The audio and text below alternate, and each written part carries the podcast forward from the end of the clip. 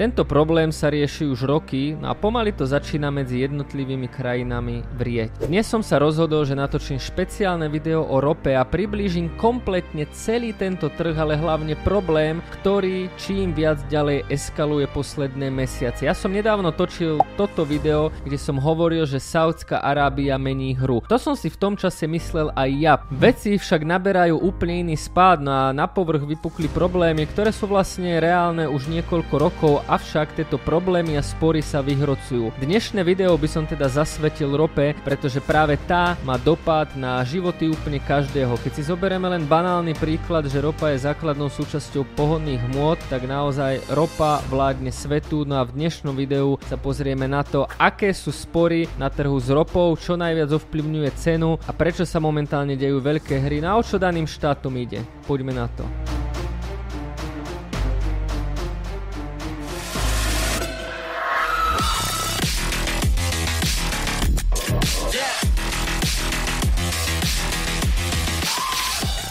Ahojte, moje meno je Jakub Kráľovanský a vás zdarím pri ďalšom investičnom videu, ktoré bude zamerané na jeden konkrétny a veľký problém, ale zároveň aj na celý trh s ropou. Čiže ak vás ropa zaujíma, tak toto musíte vedieť. Na úvod ešte poviem, že ak vás zaujíma investovanie a chceli by ste vidieť kompletne moje portfólio alebo tabuľku vnútornej hodnoty firiem a kopec ďalších užitočných vecí, tak si môžete kúpiť investície vo vrecku len za 9 eur mesačne. Ja som nedávno robil svoje prvé video o rope a na to malo veľký úspech, pretože ťaha už takmer na 200 tisíc videní. Je to konkrétne toto video, kde som hovoril, že Saudská Arábia mení hru. To som si v tom čase naozaj myslela ja. Na o čo vlastne šlo? V tom čase išlo o to, že Saudská Arábia a rôzne ďalšie krajiny OPEKu, o tom si povieme za chvíľu, sa rozhodli, že budú jednoducho ťažiť menej a tým pádom cena ropy vystrelila. Zatiaľ čo bežný človek by teda povedal dobre, tak keď budú krajiny ťažiť jednoducho menej, tak cena pôjde hore, prípadne sa na nejakých hladinách udrží, lenže presne toto sa nestalo stalo a stal sa úplný opak a cena jednoducho začala klesať. Tak som si povedal, že sa na celý tento problém pozriem bližšie. No a pri svojom zisťovaní a skúmaní som prišiel na niekoľko veľmi zaujímavých indícií, sporov z minulosti, konfliktmi medzi štátmi, ale aj to vlastne ako štáty priamo ovplyvňujú ceny ropy. No a rozhodol som sa, že natočím na to video, takže poďme úplne po poriadku. OPEC a OPEC+, plus. čo to je?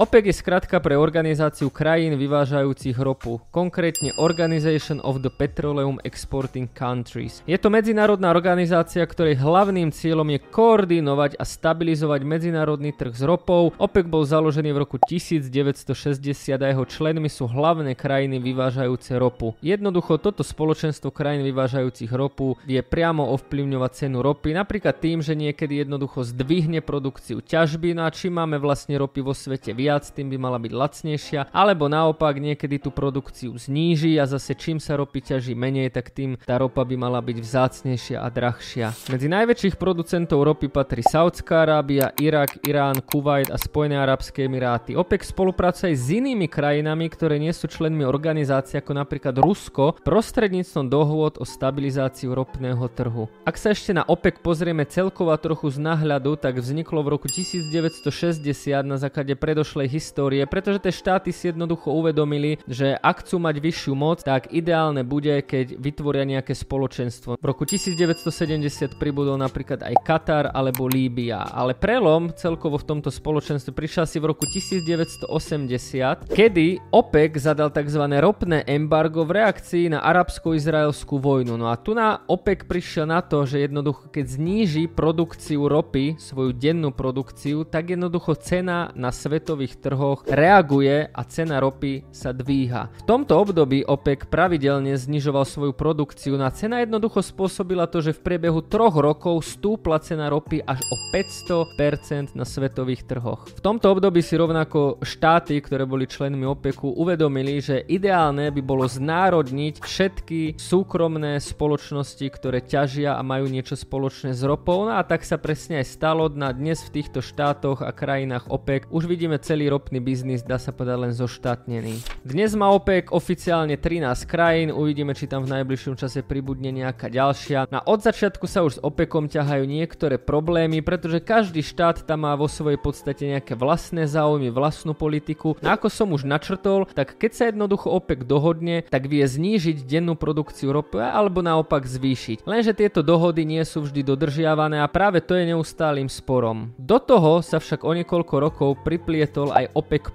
OPEC Plus je termín používaný na označenie spolupráce medzi organizáciou krajín vyvážajúcich ropu, čiže OPECom a niektorými nečlenskými krajinami, ktoré sú producentmi ropy. Táto spolupráca bola naviazaná na dohodu o stabilizácii a regulácii svetového ropného trhu. V roku 2016 sa OPEC stretol s niektorými významnými ropnými producentmi mimo organizácie, najmä teda Ruskom, a dohodli sa na spoločnom úsilí na stabilizácii trhu prostredníctvom dohody o obmedzení produkcie ropy. Táto dohoda zahrňa členské krajiny OPECu a niektoré ďalšie krajiny a preto vznikol OPEC+.